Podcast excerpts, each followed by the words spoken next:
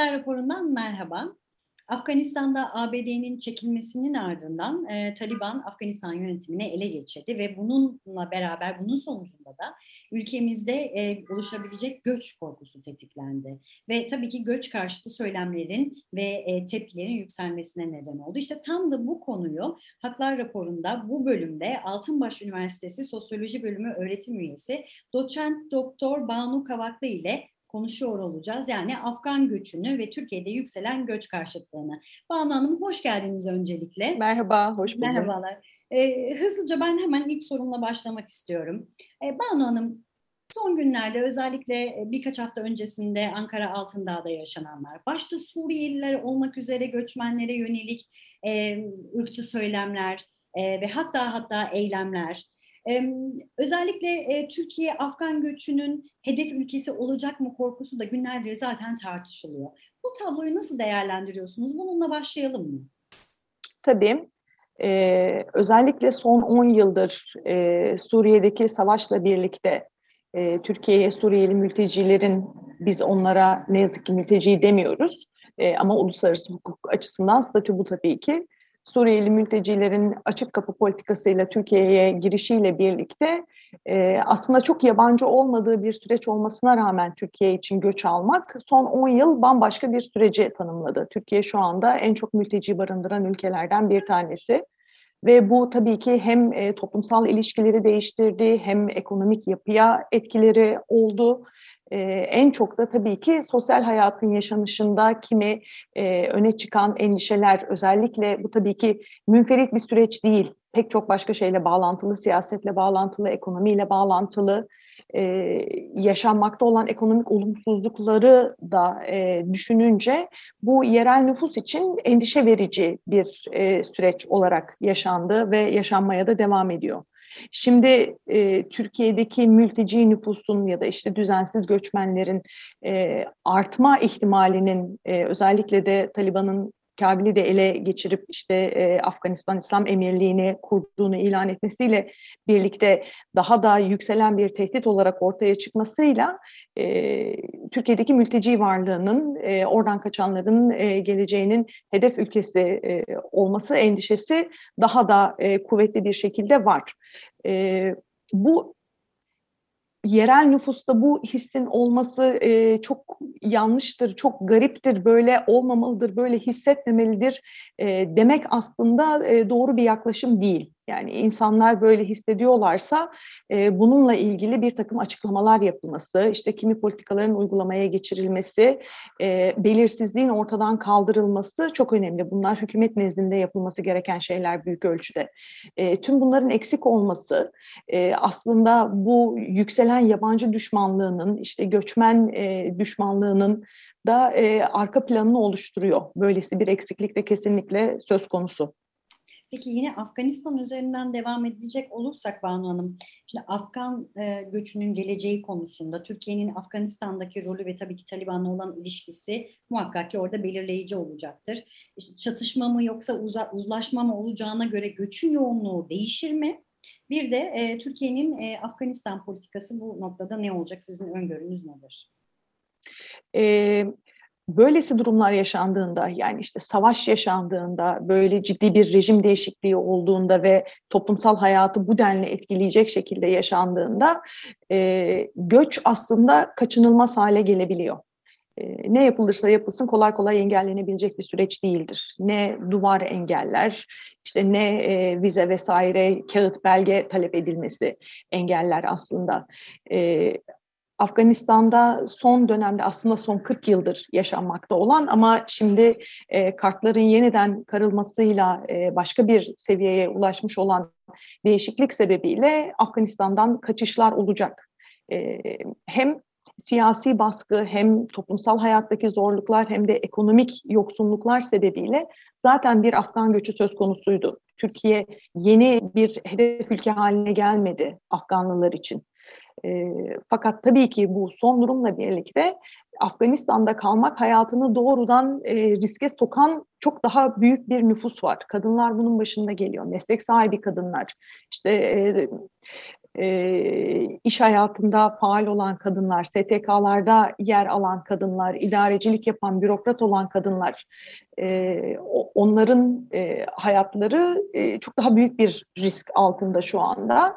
E, onların muhtemelen çıkışı için başka türlü süreçler de e, gerekecek olabilir. E, uluslararası kamuoyunun da e, belki e, müdahalesiyle. Ama bir yandan da e, bir genel ülkeden ayrılma da zaten devam etmekteydi. Şimdi çok daha had safhada e, yer alacak. Bunun ne şekilde nasıl yaşanacağında e, uluslararası bir aslında e, görev paylaşımı olması gerekirdi.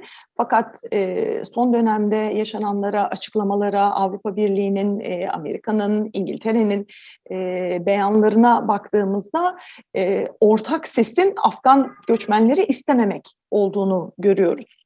E, bu Avrupa Birliği içinde, Amerika içinde aslında yeni bir tutum değil. Suriyeli mültecileri de istemiyorlardı. E, zaten son e, 5-6 senedir e, gördüğümüz her türlü aslında diplomatik girişim de bu hani göçü yerinde durdurmak e, diye böyle çok hoş bir e, söylem gibi sunulan e, argümanın nasıl ne şekilde uygulanabileceği, göçü yerinde durdurmaktan kastedilen aslında bizim sınırlarımıza gelmesin. Yani bırakınız ülkemize gelmesin, sınırlarımıza dahi gelmesin. E, o yüzden Türkiye'nin burada oynayacağı rol e, önemli e, Taliban'la nasıl bir e, uluslararası ilişki içinde e, olunacağı da e, belki kimlerin çıkacağını, kimlerin çıkmayacağını yani e, izinli ve yasal yollardan çıkacağını belirlemek açısından bir e, faktör olacaktır. Çünkü hali hazırda Taliban'ın kitlesel göçe izin vermediğini, e, sınırları e, daha sıkı kontrol e, altında tuttuğunu e, biliyoruz. E, fakat Türkiye'nin e, Av e, özür dilerim Amerika Birleşik Devletleri'nin çekilmesiyle birlikte e, ilk etaptaki girişimi daha etkin bir şekilde e, yer alabilmek ve bunun üzerinden uluslararası alandaki ilişkilerini de belirlemek üstüne kuruluydu. Ama e, Afganistan'ın yerel koşullarının bunu değiştirdiğini gördük. E, o yüzden bundan sonra nasıl ilerleneceği tek başına aslında Türkiye'nin kararlarına da değil, e, Taliban yönetiminin ne gibi politikalar izleyeceğine, ne yapacağına, buna e, uluslararası e, kamuoyunun nasıl tepki vereceğine de biraz bağlı. Yani daha e, bu onun e, yaptığı bir açıklamanın işte Taliban'ın izleyeceği yola göre e, uzlaşıda olabilir e, değerlendiriyoruz şeklinde olduğunu görüyoruz. Yani orada da belirsizlik henüz aşılmış değil. E, hükümet de izleyip duruma göre e, karar alma. Ama bu sadece Taliban'ı izleme değil aynı zamanda Avrupa Birliği'ni, Amerika'yı, e, İngiltere'yi de e, bir yandan değerlendirerek politika belirleme şeklinde olacaktır. Peki e, hocam bir, bir soru var. Siz aslında kadınlardan orada çok bahsettiniz ama e, neden göçmenler arasında kadınlar ve çocuklar yok? Neden ağırlıklı olarak erkekler? Hı hı. çok sorulan sorulardan biri de bu. Bunu da ben size sormuş olayım. E, bu aslında sadece Afganistan'dan e, Türkiye'ye ya da Afganistan'dan diğer rotalara e, göç yolunda görülen bir e, cinsiyet e, sınırlılığı değil. E, böylesi zor yollardan yani düzensiz göçmenler arasında genç erkeklerin ağırlıkta olduğunu işte e, Orta Amerika'dan e, Kuzey Amerika'ya göçte de görüyoruz. E, Afganistan'da da aynı şey söz konusu. E, çünkü bir işte uçağa binip bir trene binip bir otobüse binip e, belgelerinizi göstererek ülke değiştirmekten bahsetmiyoruz. Çok zorlu, ağır, e, ölüm riski, şiddete uğrama riski, istismar edilme riski de taşıyan bir yolculuk bu. Ee, daha önce söylemiştim, e, Afgan göçü yeni bir göç değil aslında. Bizim için de yani Türkiye için de yeni bir göç değil. Türkiye'de e, çeşitli şehirlerde gayet e, belirgin Afgan gruplar da var. Ve e, bunların da öncelikle e, genç erkekler olarak geldiğini, imkanı olanların, gerekli birikimi yapabilmiş olanların ailesini de getirdiğini, eşlerini, çocuklarını da getirdiğini görüyoruz. E, çok çok e, ani e, büyük risk olması durumunda ailecek göçün söz konusu olabildiğini ama bunun ciddi e, finansal imkan gerektirdiğini de biliyoruz. O yüzden genel uygulama genç erkeklerin şimdi ülkede koşulların değişmesiyle kaçakçılıkların kişi başı kaçakçıların kişi başı talep ettikleri kaçakçılık ücretleri de arttı. Yani geçilmesi gereken iki sınır var. Önce Afgan-İran sınırı geçiliyor, ardından İran-Türkiye sınırı geçiliyor. Bu hem maddi olarak külfetli hem de e, fiziksel olarak da zor bir yol. Ee, örneğin e, ne yazık ki kış geçişlerinde e, coğrafi ve iklim koşulları da çok zorlu olduğu için e, pek çok kişinin hayatını kaybettiğini, işte e, İran-Türkiye sınırında, Van civarında örneğin e, karlar eridiğinde, hava e, yumuşadığında e, bu yolculuğu başaramamış insanların cansız bedenlerine ulaşıldığını da biliyoruz. E, zorlu bir yolculuk yani. E, ve erkekler uzun süredir ailelerini ekonomik olarak desteklemek için çünkü demiştim ya bu sadece e, bir ülke değiştirme meselesi değil ekonomiyle de bağlantılı toplumsal hayatın e, işte çekilebilir olması olmamasıyla siyasi baskıyla da bağlantılı bir durum. Ama ekonomik koşullar bile tek başına bir çare olarak sadece Türkiye'ye değil Pakistan'a gidenler de var başka ülkelere gidenler de var. Ama Türkiye e, etkin kullanılan rotalardan bir tanesi e, genç erkeklerin gruplar halinde kaçakçılar marifetiyle e, ülkelerini terk edip Türkiye'ye geldiğini, e, daha sonra düzenli olarak ailelerine para göndermeye çalıştıklarını, e, imkanı olanların ailelerini de getirmeye çalıştığını biliyoruz. Peki Banu Hanım, e, kaç Afgan geldi? Kayıt, alına, kayıt altına alınıyor mu gelenler? Yani sınırdan nasıl geçiyorlar? Bu konuda bir e, bilginiz ya da yorumunuz var mı? E, burada çok net bilgidense çünkü yapılmış resmi açıklamalar yok. Zaten düzensiz e, göçün en e, temel unsuru bu. E, kayıt altında değil. Kimlerin geldiğini bilmiyoruz. E, savaş suçluları da geliyor olabilir. E, Taliban e, şiddetinden, baskısından e, kaçan insanlar da geliyor olabilir. Zaten hani demiştim ya yerel nüfustaki endişenin sebeplerinden bir tanesi de bu. O bilinmezlik hali de e, bunu yaratıyor. E, bu sayılara e, vakıf değiliz doğrusunu söylemek gerekirse. E, son bir aydır e, yaşananlar öncesinde 2021 yazının 2018 ve 2019 e, yazına göre e, daha düşük seviyede geçişlere e, sahne olduğuna dair e, açıklamalar vardı ama bunlar tabii ki afaki e, açıklamalar. Net resmi sayılar yok e, elimizde. E, düzensiz göçün de zaten en temel unsurlarından e, bir tanesi.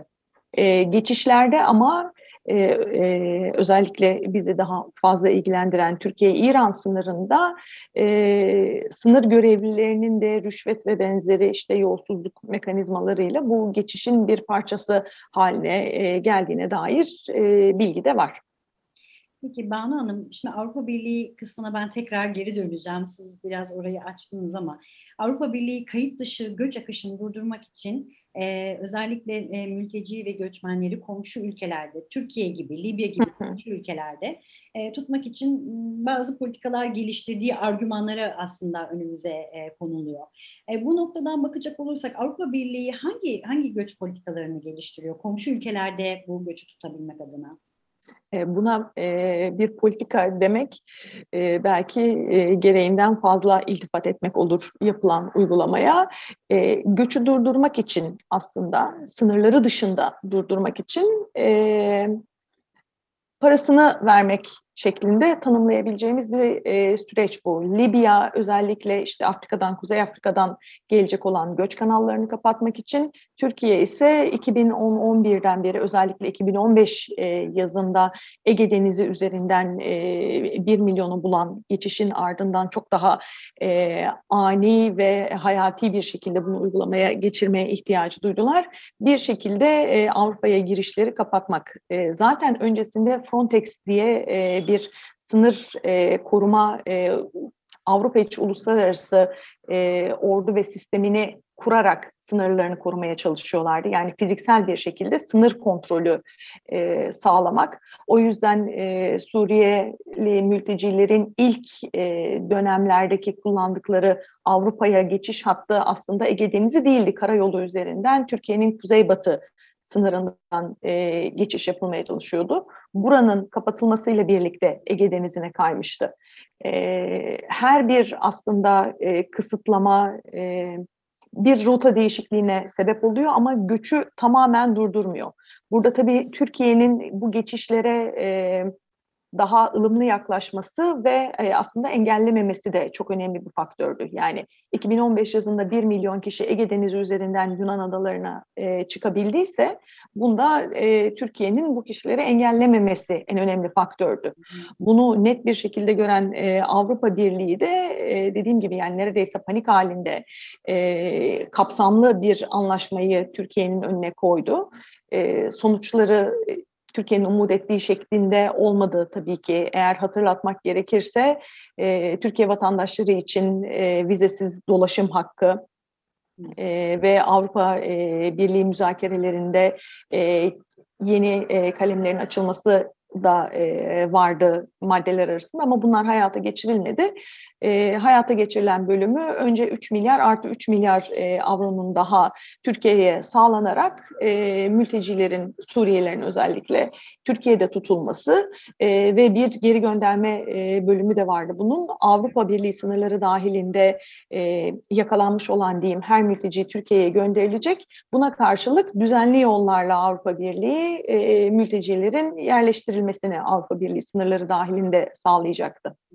E, zamanında e, Libya ile yapılmış olan anlaşma da bu. Bu e, göç literatüründe yani çok hoş bir kavram değil ama bekçi köpeği e, gibi bir e, ifade vardır. Yani e, kapıyı korumak için, sınırları korumak için e, o sorumluluğun delege edilmesi. E, şu anda büyük ihtimalle e, Afgan göçü içinde benzer bir e, uygulamanın, benzer politikaların eğer buna dediğim gibi politika denebilirse e, devreye girmesini beklemek çok muhtemel. Zaten e, benzer açıklamalar e, Amerikalı ve e, İngiliz yetkililer tarafından yapıldı. Özellikle e, Türkiye'nin işte Pakistan'ın adı zikredilerek e, olası Afgan göçünün buralarda durdurulması, konuşlandırılması, yerleştirilmesi ve böylelikle e, bu ülkelerin sınırları dışına yani Avrupa Birliği'ni işte Amerika'yı tehdit edecek hale gelmesinin engellenmesi şeklinde özetleyebiliriz. Peki Banu Hanım eğer fotoğraf buysa Türkiye'nin göç politikası nasıl olmalı? Bir de ırkçı eylemlerin ve davranışların tabii ki önüne geçmek de bu noktada çok önemli. Kısaca burada aslında sormak istediğim bir arada yaşam mümkün mü ve nasıl mümkün olacak? Bir arada yaşam tabii ki mümkün. zaten bunun mümkün olduğunu bilerek buna erişmek için çabalıyoruz. Ancak e, hali hazırda son se 10 senedir içinde yaşadığımız koşullar ve var olan durumu değerlendirdiğimizde yakın gelecek bir arada yaşamı barışçıl, işte huzurlu, insan haysiyetine uygun bir şekilde yaşamak için gerekli koşulları örecek politikaları geliştirmekten uzak olduğumuzu gösteriyor bize. E, göç politikasından bahsediyoruz. Ancak Türkiye söz konusu olduğunda aslında bir e, göç politika sından bir göç politikaları serisinden söz etmek ne yazık ki mümkün değil. 10 e, yılı geçti ama Türk Suriyeliler Türkiye'de hala geçici koruma statüsünde bulunuyorlar. 10 yıllık bir geçicilik olmaz aslında. Bu e, karar alıcı ve uygulayıcıların elini de rahatlatan bir durum aslına bakarsanız. Sorumluluk e, fazlasıyla almadan, işte elini taşın altına koymadan o geçicilik hali e, o e, alacakaranlık kuşağı hali aslında süreci yönetmeyi, e, ani değişiklikler yapmayı, işte önce e, sınırları kapatmak, ondan sonra bir diplomatik e, hamle olarak mültecileri kullanıp otobüslere bindirip sınırlara getirmek ve açıyorum sınırları demek imkanını da veriyor size e, bir şehirde e, yoğunlaşmış olan mültecileri orada bir işte sosyal e, hareketlilik olduğunda yerel nüfustan bir e, tepki geldiğinde veya e, saldırılar şiddet olayları olduğunda hop e, otobüslere doldurup bir başka yere e, götürme imkanını da veriyor.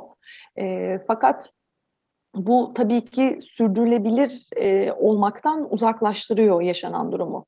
E, tüm bu belirsizlik e, muhalefet içinde aslında e, iktidara e, saldırabileceği, iktidarı eleştirebileceği böyle çok bir yumuşak karın e, oluşturuyor. E, ancak e, buna rağmen e, iktidarın o belirsizliği korumayı tercih ettiğini de görüyoruz muhalefetin e, tüm bu bu alandan gelen e, ataklarına rağmen yani hala bir e, net uygulama bir göç politikası söz konusu değil. E, burada tabii e, uluslararası hukuku çok iyi bilmeden yapılan kimi saldırılar ve açıklamalar da söz konusu muhalefet nezdinde. Yani eğer biz iktidara gelirsek işte e, en kısa zamanda yani çok kısa tarihler e, zikrediliyor zaman aralıkları. Bütün Suriyelileri geri göndereceğiz gibi ama e, geçici koruma statüsü dahi aslında bunu engelliyor. Yani Türkiye'nin bunu yapma hakkı ve yetkisi yok. E, geri gönderme o ülkelerdeki koşullar e, geri göndermeye uygun olmadığı sürece mümkün değildir e, zorla yapılması e, mümkün değil aslında bunun. Gönüllü geri dönüşler olabilir. E, bunun için ayrı bir e, politikalar silsilesi gerekir ki buna dair çok bir şey de yok. Ayrıca e, her göçün hele de şimdi bu Türkiye'deki Suriyeli varlığı belki işte önümüzdeki 5-10 yıl içinde e, Afgan varlığı düşünecek olursa e, adı ne kadar geçici olursa olsun göç süreçleri hep kalıcılığı içinde barındırır hele de 10 sene geçtiyse o artık kalıcı hale gelmiştir. E, bu insanlar bizim birlikte yaşayacağımız artık e, aynı toplumun parçası olmak durumunda olduğumuz insanlar. E, en aslında belki temel adımlar süreci çok kolaylaştıracak. E, her ne kadar kimi e, sorunları işte zamana uygunsuzluğu e, olsa da e, Birleşmiş Milletler'in belirlediği kriterler çerçevesinde yani Cenevre Sözleşmesi'ni, New York protokolünü esas alarak mülteci statüsündeki insanlara mültecilik haklarını vermek sadece işte geçici koruma statüsü hatta ondan öncesinde misafirlik bile birkaç sene sürmüştü. Bu e, bu grupların ülke içinde sömürülmesini de engelleyecek. Çünkü hatırlarsanız dün dolaşıp aynı yere geliyor ekonomik bağlantılardan bahsetmiştim. Eğer e, Suriyeli mültecilerin yoğun e, kitleler halinde ve yedek iş gücü ordusu oluşturacak bir şekilde Türkiye'ye girişleri söz konusu olmasaydı Bangladeş'ten e, işçi ithal etmek durumunda kalacaktık diyen e, sektörler vardı. Yani şimdi o e, emekçiler hiyerarşisinde en aşağıda e, güvencesiz, e, gelir garantisi olmaksızın ağır koşullarda çalıştırılan bir e, Suriyeli kesim var. Şimdi Afganlar da bu e, pozisyonu doldurmaya namzet e, bir grup haline geldiler. E, o yüzden eğer uluslararası hukuk dahilinde haklar tanınır, çalışma izni, oturma izni e, sağlanırsa, çalışma izni daha da önemli olan tabii ki e, kayıtlı çalışma. Hem e, işte 10 senedir çalışıyor şu anda insanlar e, Türkiye'de ama e, çalışamaz hale geldikleri anda gelir garantisi yok, emeklilik yok, e, sosyal güvence yok. Yani bu aslında onları çalışamaz hale geldiklerinde gene e, bağımlı bir kendi kendine yetemez bir e, grup olmaya e, ve gene sömürüye açık olmaya itiyor. Böylesi bir asimetri olduğunda toplumun çeşitli katmanları arasında birlikte yaşamak daha da güç hale geliyor. E, günah keçisi de e, oluyor bu e, kesimler yani e, ötekisi çok bir toplumuz biz. E, pek çok ötekimiz var. E, Suriyeliler son ötekilerimizden de şimdi Afganlar da yeni bir öteki e, grup olarak bu toplumsal hiyerarşide yerlerini alacaklar gibi gözüküyor.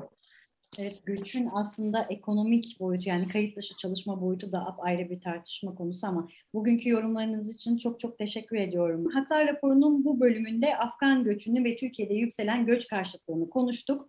Bir başka bölümde görüşmek dileğiyle hoşçakalın.